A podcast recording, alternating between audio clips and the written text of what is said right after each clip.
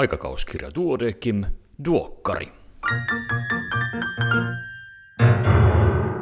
Tämä on numero 11 vuonna 2018. Minä olen Kari Hevossaari, kandidaatti Helsingistä. Tervetuloa mukaan. Toivottavasti istut mukavasti juuri siinä, missä haluatkin olla. Tai kävelet lempipolullasi tai ihan miten vaan.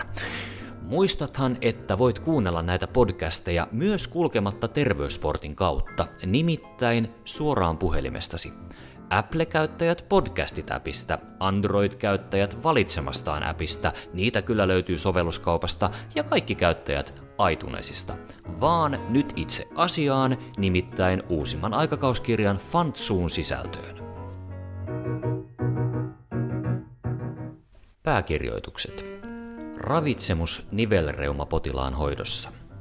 Reumapotilaat ovat houkutteleva kohde erilaisten erityisruokavalioiden ja ravintolisien markkinoinnille. Tutkimusnäyttö erilaisten lupausten taustalla on kuitenkin hyvin ohutta tai olematonta. Ruokavaliota on toki syytä reumapotilaillakin pohtia, etenkin liitännäissairauksien näkökulmasta. Parasetamoli. Laaja käyttö, entä näyttö? Parasetamoli on yksi maailman käytetyimmistä kipulääkkeistä. Emme kuitenkaan tarkkaan tiedä, mihin sen analgeettinen vaikutusmekanismi perustuu, emmekä sitäkään lievittääkö se kipua kaikilla potilailla lumelääkettä enempää. Parasetamolista ei ole syytä luopua, mutta sen määräämisessä on syytä käyttää harkintaa, johon pääkirjoitus mallikkaasti opastaa. Uutta tietoa vaihdevuosien hormonihoidosta – Vaihdevuosien hormonihoidosta on enemmän hyötyä kuin haittaa, mutta kysymyksiä aiheeseen liittyy. Pääkirjoitus auttaa vastaamaan niistä keskeisimpiin.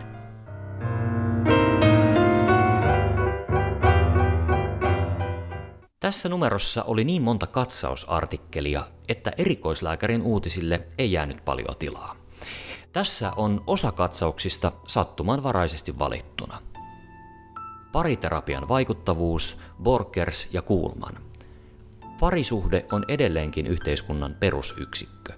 Sen hyvinvoinnilla on siis henkilökohtaisen lisäksi kansallista merkitystä. Alustavan näytön perusteella pariterapiasta on oikeasti hyötyä parisuhteen vaikeuksissa ja useiden psykiatristen oireyhtymien ja fyysistenkin sairauksien hoidossa. Todennäköisesti pariterapiaa voitaisiin käyttää hoitomuotona nykyistä enemmän – Katsaus kertaa olennaisen hoitomuodosta ja sisältää hyvää pohdintaa siitä, kuinka vaikuttavuutta voitaisiin mitata. Sairauksien ehkäisy kannattaa vielä vanhanakin, Pitkälä ja Strandberg. Onko joku tietty ikä, jonka jälkeen sairauksien ehkäisystä voi luopua? Saako riittävän vanhalle potilaalle sytyttää tupakin ja ojentaa suolasirottimen? Vastaukset ei ole ja ei saa. Viime vuosikymmenen aikana on saatu yhä enemmän näyttöä ikääntyneiden ihmisten sairauksien ehkäisyn vaikuttavuudesta. Liikunta kohentaa terveyttä ja ehkäisee toimintavajauksia vanhallakin. Korkea verenpaine ja antikoaguloinnin aloitus on myöskin kannattavaa, kuten moni muu peruspreventiotoimi. Kannattaako vanhana sitten enää laihduttaa? Kysymykseen ei ole yksiselitteistä vastausta, alkaen siitä, minkä ikäisenä on vanha, mutta katsauksessa käsitellään tätäkin ongelmaa kattavasti. Suosittelen artikkelia jokaiselle, joka hoitaa vanhenevia potilaita tai jonka lähipiiristä sellainen ihminen löytyy. Akuutti ruoansulatuskanavan alaosan verenvuoto, siironen ja nykänen. Muistat varmaan miten toimia, kun kohtaat tämän varsin yleisen vaivan. Hyvä. Jos kuitenkin tietotaito on päässyt ruostumaan tai et ole vielä sitä ehtinyt haltuun ottaa, tästä artikkelista löydät olennaisen hyvin kirjoitettuna, kattavien taulukoiden, vuokaavion ja kuvien kerran. Glukokortikoidien vaikutusmekanismista immuunipuolustukseen. Kubiin ja palatsi. Glukokortikoidit Kortisoli ja sen synteettiset kaverit ovat tulehduksellisten kroonisten sairauksien hoidon kulmakivi ja muutenkin tärkeä työkalu lääkärin pakissa.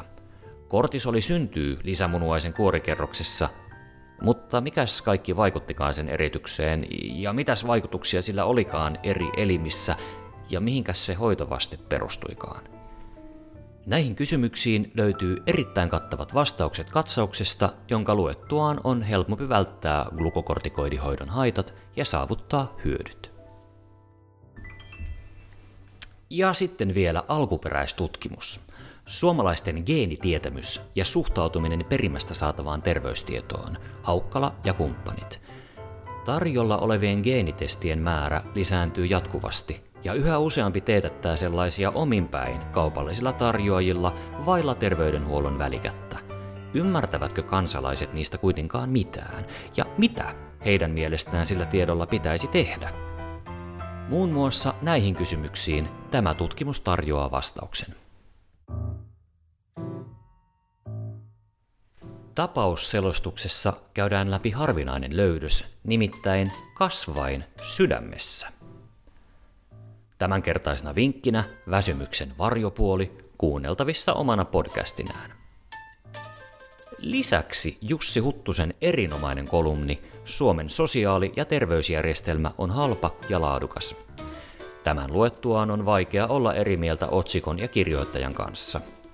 Maamme terveydenhuolto on valittu Länsetin vertailussa maailman neljänneksi parhaaksi, mutta silti terveysmenomme ovat läntisen Euroopan pienimpiä. Kyseinen artikkeli on avoin kaikille, joten senhän voi lyödä pöytään vaikka palakkiaisjuhlissa, kun keskustelu kääntyy sote-uudistukseen. Kiitos kun kuuntelit. Jo joutui armas aika ja Suvi Suloinen. Koulujen loppu on käsillä ja päivystyksissä varmasti viikonloppuna tohinaa. Voimia siis siihen ja kaikkiin muihinkin koitoksiin. Toivottavasti ehdit pysähtymään välissä hetkeksi ja vaikka vain seuraamaan lintujen lentoa. Iiro, ole hyvä. Moi moi!